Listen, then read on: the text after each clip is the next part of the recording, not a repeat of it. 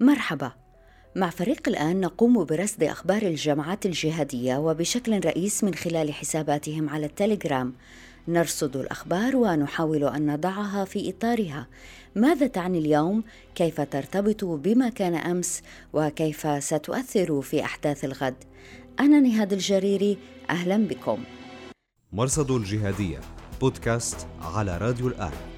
أهلا بكم إلى حلقة هذا الأسبوع من مرصد الجهادية. نغطي فيها الفترة من 27 سبتمبر إلى 3 أكتوبر 2020 في العناوين ما صحة الأنباء عن أن بطرفي زعيم القاعدة في اليمن سلم نفسه للقوات الحكومية.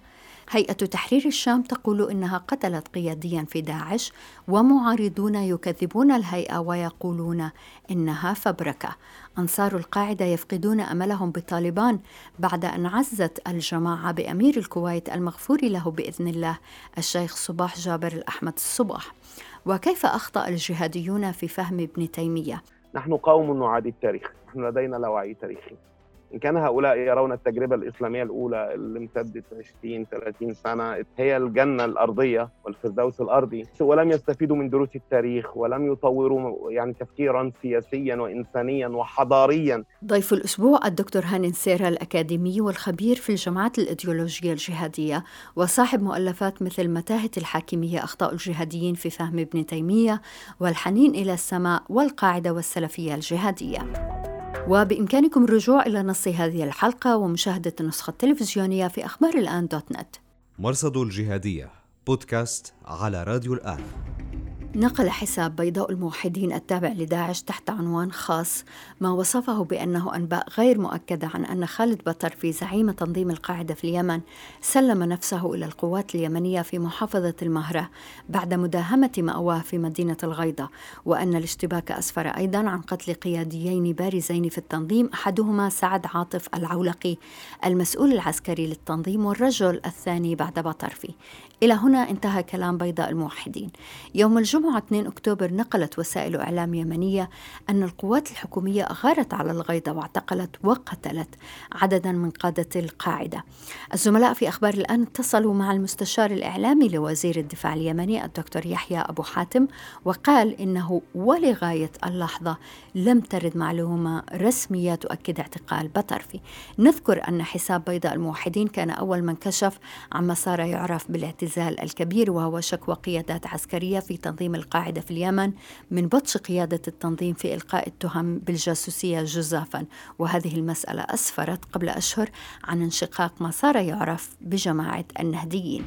في 26 سبتمبر نقل حساب جهاز الأمن العام التابع لهيئة تحرير الشام أنهم وضمن عملية أمنية محكمة غرب إدلب تمكنوا من قتل القيادي في تنظيم داعش يوسف نومان الملقب بأبي الحارث مع أحد مرافقيه. ونشر صورتين لنومان ومرافقه. يوسف نومان هو شقيق حج تيسير والي العراق سابقا واسمه الكامل معتز نومان. عبد نايف نجم الجبوري الذي قتل في غارة أمريكية في دير الزور في مايو الماضي. المفارقة العجيبة في هذا الخبر هي ما نقله حساب مزمجر الثورة السورية المتخصص في كشف تناقضات وخفايا هيئة تحرير الشام. قبل هذا الخبر بساعات نشر مزمجر صورة رجل مقتول مجهول الهوية ودعا إلى من يتعرف عليه ليتضح لهم لاحقا أنها نفس الصورة التي عرضها جهاز الأمن العام لنومان. تحت عنوان السقطة الكاشفة الفاضحة. كتب مزمجر يوم الجمعة بعد الظهر وجد الأهالي جثة رجل مقتول بالأراضي الزراعية في سلقين غرب إدلب. ثم نقلوه إلى مركز الطب الشرعي ولم يتعرف عليه أحد. بعد النشر والتعميم ومضي أكثر من 24 ساعة تبين أنه يوسف نومان قيادي في داعش عراقي الجنسية فسارع أمنية الهيئة لتبني العملية. بعد معرفة من هو وصنعوا منه بطولة إعلامية. الرجل الثاني المقتول ليس مرافقه إنما لاستكمال المسرحية. وحتى يزيد الطين بلة نشرت معرفات هيئة تحرير الشام تعازن بفهد ساجد القلموني وقالوا إنه قتل أثناء مطاردة خلايا داعش في سلقين حساب رد عدوان البغاة الموالي للقاعدة قال إن القلموني لم يقتل أثناء المطاردة وإنما تمت تصفيته بإطلاق الرصاص عليه بشكل مباشر.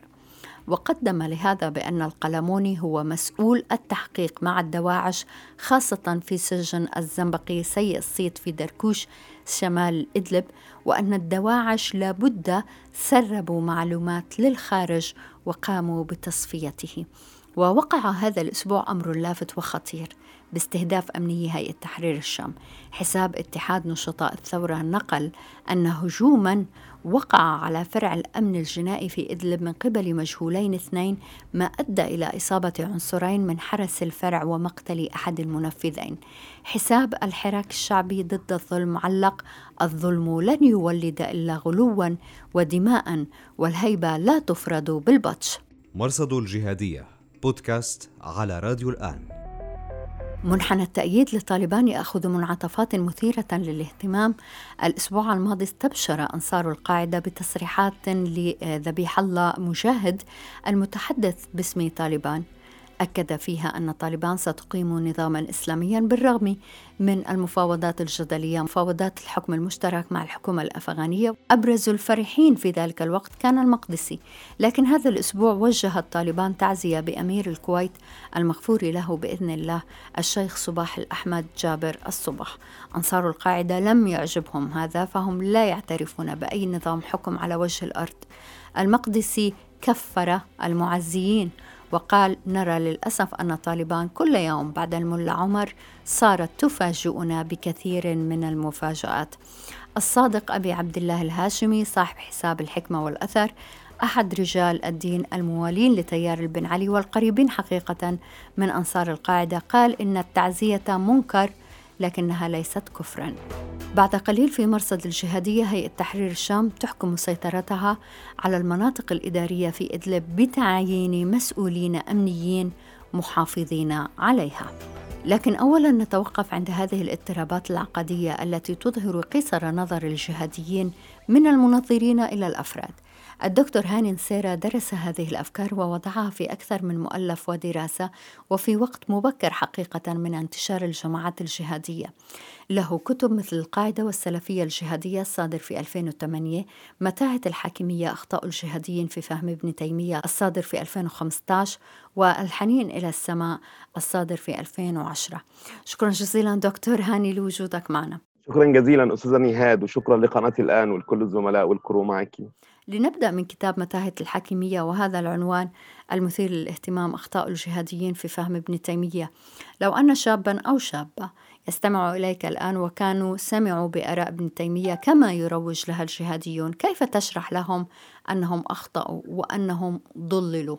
أخطأ الجهاديون وأخطأ المتطرفون في فهم ابن تيمية وفي فهم التراث كله حين فصلوه عن تاريخيته. حين أرادوا أن يكون التراث كما يريدون هم لا كما هو. آه، أخطأوا في فهم آه، مسألة الخلافة. لم يروها مسألة تاريخية. حولوها العقيدة وحولوها لأشياء أخرى. آه، أخطأوا في فهم جوهر الدين حين جعلوه حاكمية. الألوهية عندهم حاكمية كأن الله حاكم يصارع الحكام الآخرين في لعبة العروش. كذلك أخطأوا في فهم ابن تيمية. أخطأوا في أشياء كثيرة بخصوص ابن تيمية. أنهم أولوه نقلوا عنه فتاوى خطأ. آه، لم يقرأوا مثل مثل فتوى التتر الفتوى المهمة التي اختلوا على أساسها آه، الرئيس المصري السابق آه، محمد أنور السادات.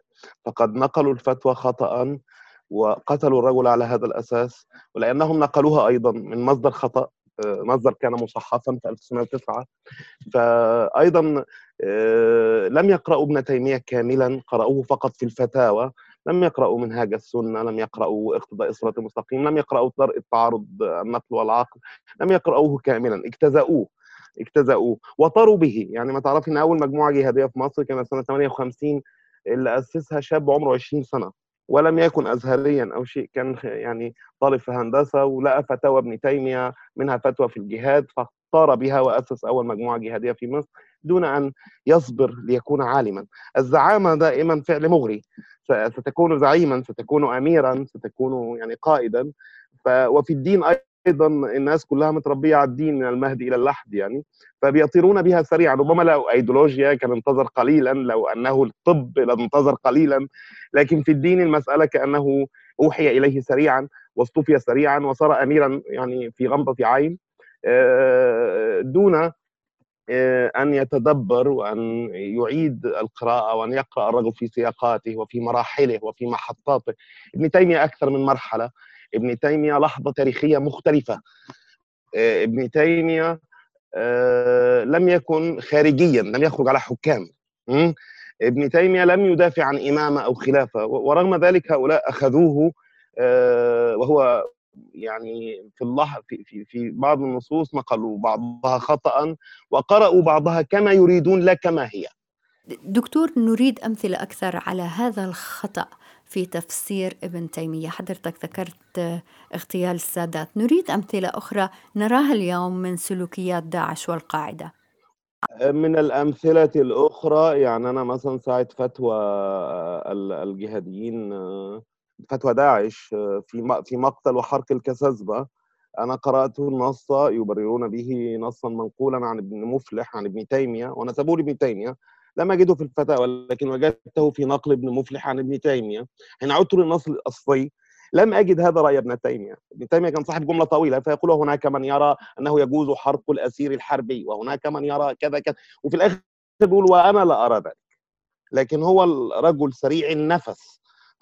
المستعجل أخذ كلمة آه، وهناك وهناك ويرى البعض وأرى وهكذا ولم يرى وأنا لا أرى ذلك ولا أفضله في نهاية وأيضا كمان هم لم يفرقوا يعني إن كان حتى اللي بيخالفك آه، آه، في في في في في الإطار الأمة الإسلامية هو ليس اسيرا حربيا وليس اسيرا مرتدا مسألة مختلفة لأنه مفهوم الأسير الحربي كان موجود في مواجهة غير المسلمين لا في مواجهة من يشهدون بلا إله إلا الله ومحمد رسول الله أو من لديهم مبررات أخرى. آه، لكنهم آه، يستعجلون آه، يعبدون الغضب يعبدون الغضب يدمنون الكراهية. فأي نص أو أي نتفه أو أي قول أو كأي كلمة واحدة تساعدهم في ذلك هم لم يقرأوا في أحاديث النبي إلا حديث إنما جئتكم بالذبح.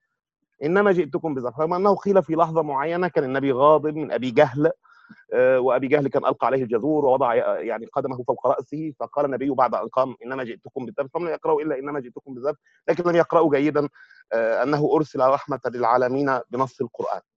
ولم يقرأوا جيدا أنه لو كنت فظا غليظ القلب لم فضوا من حولك. ففي تعجل وكمان إحنا عندنا مشكلة إن الولاد دول لما بيجوا علينا بنعاملهم كغرباء ما بنتفاعلش معاهم. ما فيش الاشتباك النقد الحقيقي اللي يقول له شيخك أخطأ وأميرك أخطأ وهو ليس عالما. يعني أنا لما رجعت في متاهة الحاكمية آه، حسن البنا عاد لابن تيمية مرتين. في كليهما قرأه خطأ قرأه لم يفهم ابن تيمية لم يعد إلى نص أصل فيه.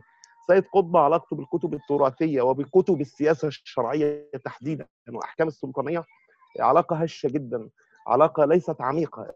الرجل تعامل مع الدين كأنه شعر. كأنه أدب يقول ما شاء ويفسر كما. كما يشاء؟ ف...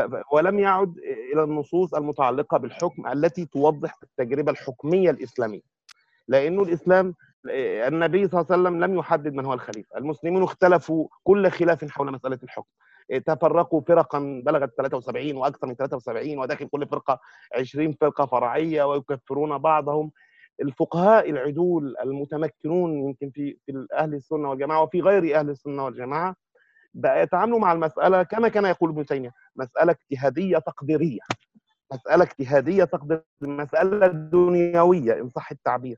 وهم جعلوها من أصول العقائد ويكفرون على أساسها ويقتلون على أساسها ويحرقون الناس على أساسها تعجل وإدمان للكراهية.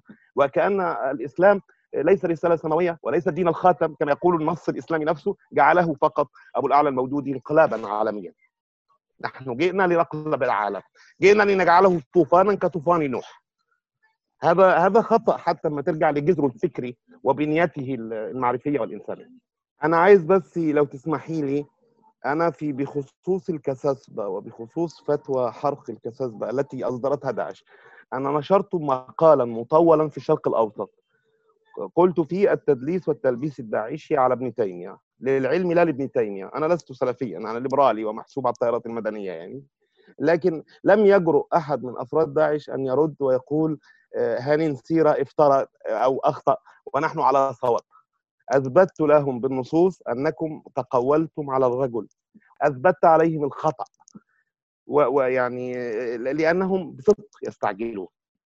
وبصدق يريدون أن يبرروا ما يريدون عكس الحقيقة وخارج إطار الحقيقة. نعم. دكتور كلام حضرتك إنه عدم مقدرتهم على الرد هو مدخل السؤال التالي حقيقة. في مقال لحضرتك بال 2012 بعنوان المراجعات التحدي النظري للقاعدة خلصت إلى أنه القاعدة تتجاهل مراجعات قام بها جهاديون مثل الدكتور فضل. هذا النقد من الداخل دكتور إلى أي درجة أصبح حضوره أقوى في أوساط القاعدة؟ اليوم بعد ثمان أعوام من كتابتك ذلك المقال هل لا يزال تنظيم القاعدة قادرا على تجاهل هذه المراجعات؟ قادرا على تغطية الأخطاء والعبثية في الفتاوى والمناوشات العقدية؟ أنا أظن يعني يعني طبعا هو حين يأتي آه، المراجعة من داخل التنظيم وتكون مراجعة رمز أو مفتي داخل تنظيم أو قاضي أو خلاف هي بتسبب حرجا للتنظيم وتمثل تحديا نظريا كما قلت في في الدراسة اللي حضرتك أشرت إليها سنة 2012 آه، وداعش أعتقد يعني كان مأزوم كان تنظيم محاصر نظريا وفكريا رغم تمدده في 2015 و2014 و2000 و13 لحد أكتوبر 2017 مأزوم نظريا محاصر نظريا. والنقود التي كانت في البداية بين القاعدة وأصحاب المراجعات ثم بين داعش والقاعدة ثم داخل داعش ما بين البنعليين والحازميين وطلع تيار جديد اللي بيسموه اللجنه الشرعية. وكلهم بيشتموا بعض وكلهم بيبهدلوا بعض وكلهم بيخطئوا بعض وكلهم بيكفروا بعض. لأن الأيديولوجيا آه، تنفي الاختلاف. الأيديولوجيا المتطرفة الدجمائيه الأصولية تنفي المختلف هي تعترف بالاختلاف. نحن كلنا واحد كلنا أمير واحد كلنا فكرة واحدة هدف واحد فتنفي الاختلاف. هي ليست مرنة المرونة التي تسمح بالتعدد والتنوع وقبول المختلف. آه، فلذلك يعني كانوا يقتلون بعضهم يقال إن تركي البنعلي أهم مناظر لداعش البحريني اللي توفي في في في 2017 في يونيو 2017 آه، يعني يعني كان في اتهامات بمحاولة لتكفيره وتم تكفيره كان في تكفير لآخرين تم تكفير أبو بكر البغدادي نفسه الآن بتصدر لنا بعض الأوراق نسمع إن هم بعض الدواعش كفروا بن لادن. طب هو كفر بن لادن وكفر البغدادي يعني هيسيب لنا مين بقى يعني؟ إحنا كده يعني يعني يعني المسألة في كتابات بهذا الشكل يعني بعض لأنه هكذا طبيعة آه، الفكر المتطرف الدجمائي العنيف. لا يرحم أي مختلف. ما تعرفي إن عبد الله عزام نفسه تم تكفيره آه، في أفغانستان بعد خلافه مع الجزائريين واتهم فيه بعض المجاهدين الذين كانوا معه. ورأي الدكتور فضل هذا فيه اللي هو كان مفتي القاعدة قبل أن يتراجع. رأي سلبي جدا ويراه خائنا للأمانة وسارقا يعني. هذا كلام مرعب. المراجعات والتحديات والاختبارات العنيفة العميقة اللي تعرضت فيها التنظيمات الراديكالية والمتطرفة العنيفة الجهادية هزتها من داخلها هزتها على المستوى النظري على مستوى المراجعات هزتها على مستوى الثقة ها؟ هزت رموزها. هزت كمان الأهم هزت وعودها. هي كانت بتعدي الناس بدار الإسلام والخلافة وجالهم 30 ألف مقاتل أجنبي والبنات بقى يسلموا عشان يتجوزوا في دار الإسلام والولاد الغربيين يجوا وأبناء أصحاب الأصول العربية يأتوا. وبعد عام واحد بقى يهربوا بالمئات ويتعرضوا للقتل على الحدود. التجربة مقيتة. دكتور أحب أن أسمع أفكارك عن سقوط خرافة الوعد بعد تجربة داعش وبعد سلام طالبان مع الأمريكان والحكومة الأفغانية. لو أن شابا أو شابة يسمعونك الآن ومرة أخرى لديهم توجهات جهادية مبدئية ماذا تقول لهم في هذا الموضوع؟ طبعا يعني هو هو كل الأصوليات آه، الإسلامية العنيفة كانت مهتمة بما قلت النبوءة والوعد يعني هم سموا مجلتهم ضابق واحتلوا دابق وسهل اليابس إيمانا منهم بالنبوءة اللي بتقول إن حروب آخر الزمان ستكون في دابق وسينتصر المسلمون وستقوم الخلافه آخر الزمان وهكذا. لما سقط الضابق الدابق وخسروها وخسروا سهل خسرت النبوءة حتى توقفت المجلة الإنجليزية. إما كانوا بيعدوا الناس إن دي خلافة آخر الزمان وتركي البنعلي في 2014 أول ما بايع آه، أبو بكر البغدادي مطلع الرسالة اللي هي مدوا الايادي لبيعة البغداد دي. تقرأ الرسالة يقول لك ده الخليفة الاثنى عشر القرشي الذي سيأتي آخر الزمن فالمراهنة على النبوءة على الخرافة أين البغدادي الآن؟ أنا الخليفة الاثنى عشر. ولماذا لم ترد على المشككين في نسبه؟ ها؟ وهو هو دائما آه، الوعد النبوءه آه، اللا عقلي العامل السحري اللي ما تقول له واحد سيخرج المسيح من هنا الآن. سينتظر معك حتى لو لم يكن بهذا الخروج الأخير يعني بمجيء المخلص. هو سيقف معك. إن قلت له يعني هنا ستكون آه، يوتوبيا المدينة الفاضلة في العالم ستخرج الآن. فسيخرج معك يعني سينتظر. هم وعدوا وجذبوا العالم وكانوا ينشرون على المواقع التواصلية بخمس لغات. كانوا بينشروا في اليوم الواحد 150 ألف تغريدة وبخمس لغات لم تصنعها دولة في في الدول التي تواجههم يعني. وقدروا يشدوا الناس ويجذبوهم على المواقع المباشرة ويتم التجنيد. آه، إما سقطت هذه الوعودات سقطت الخلافة سقطت دابق سقطت آه، حروب الشام التي وعدوا بها والشام طبعا بدأ فيه العالم وسينتهي فيه العالم آه، كما تقول النبوءات الدينية الإسلامية والمسيحية واليهودية يعني ربنا يستر على الشام بصراحة آه، دائما يعني فحين يعني خرجوا من الشام أو تغير الوضع في الشام ثبت إن خيار العنف المؤبد والعنف الواعد خيار فاشل وإن العقود بتاعتهم فاشلة وسقطت. وده بيثبت شيء زي ما كان الخوارج بيعدوا بأشياء كثيرة في النهاية سقطت يوتوبياتهم وانتهت الخوارج ولم يبقى إلا أكثرهم اعتدالا. كذلك الجهاديين اللي بيعمل بقى منهم مراجعات واللي بيبدأ يطور نفسه واللي. هو اللي ممكن بيبقى. طالبان عمل السلام تبقى. لا ما عملتش ما تكيفتش مع الزمن مع التاريخ كانت لتكون في تورابورا بقى زي ما الظواهري مختفي أو أو أو بقايا داعش حجي وغيره الآن. لأنه العنف الكراهية اللا تاريخيه الاعتماد على النبوءة سرقة الزمن. الزمن عند المتطرفين وأنا ليا دراسة عن تصور الزمن عند المتطرفين هو تصور مسبق. أنا عارف اللي جاي بكرة إيه. أنا أهو بقول ضابق عشان ضابق دي أنا عارف إن هيبقى فيها حروب آخر الزمان وإحنا هننتصر. أنا بقول أنا بمهد للمهدي أنا بقول أنا الخليفة الإثنى عشر وجاي المهدي. إما تسقط ضابق ويسقط هو ويسقط الخليفة الاثنى عشر. سقطت وعوده. سقطت جاذبيته. آه، سقطت سحريته. آه، يعني مفهوم السحرية التفكير السحري. أنا بخدعك سريعا بنظرة واحدة آه، يعني قلب العقول وغسلها يعني. وبأيديولوجيا. دكتور هاني بناء على قراءتك لتاريخ الجماعات الجهادية ومتابعة حاضرها وبناء على ما تفضلت فيه من سقوط النبوءة والوعد ماذا ترى في مستقبلها؟ هل سنشهد جيلا جديدا من الجهاديين؟